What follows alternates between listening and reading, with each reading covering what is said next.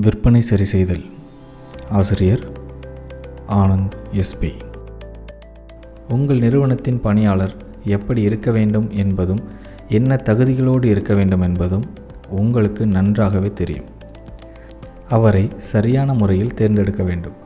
சில நேரங்களில் யாரை வேண்டுமானாலும் தேர்ந்தெடுத்து நானே பயிற்சி அளித்து அவரை ஒரு சிறந்த பயிற்சியாளராக மாற்றப் போகிறேன். அவரை மாற்றுவேன். என்று யாரையாவது தேர்வு செய்து பயிற்சி அளிப்பது பயனற்றுதான் போகும். சரியான தகுதியான தன்னை உயர்த்தி கொள்ள வேண்டும் என்ற எண்ணம் இ- இருக்கும் நபரை நீங்கள் தேர்வு செய்ய வேண்டியது அவசியம்.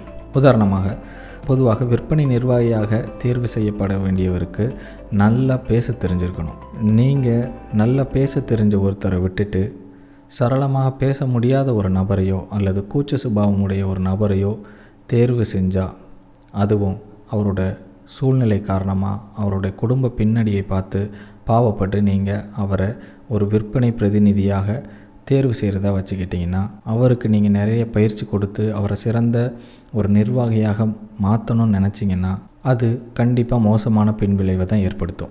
பயிற்சி ஒரு மனிதனை சிறந்தவனாக மாற்றும் என்பதில் எனக்கு மாற்று கருத்தில்லை ஆனால் உங்கள் நிறுவனம் சரியான பாதையில் வேகமாக வளரணும் அப்படின்னு நீங்கள் நினச்சிங்கன்னா அதுக்கு நீங்கள் சரியான வேலையாட்களை தேர்வு செய்ய வேண்டியது ரொம்ப ரொம்ப அவசியம். இதை நினைவில் கொள்க. உங்கள் நிறுவனத்தை பெரிதாக்கி பலருக்கு வேலையளிப்பது பலரின் வாழ்வை சிறப்பாக்குவதும் நல்லதுதான்.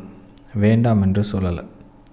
ஆனால் உங்கள் நிறுவனம் சரியான பாதையில் வேகமாக முன்னேறணும்னா உங்களை போன்ற உத்வேகமும் விடாமுயற்சியும் தன்னம்பிக்கையும் உள்ள சிறந்த வேலையாட்கள் உங்கள் நிறுவனம் தொடங்கும் போது இருந்தே அவசியம் அப்படின்றத தெரிஞ்சுக்கோங்க.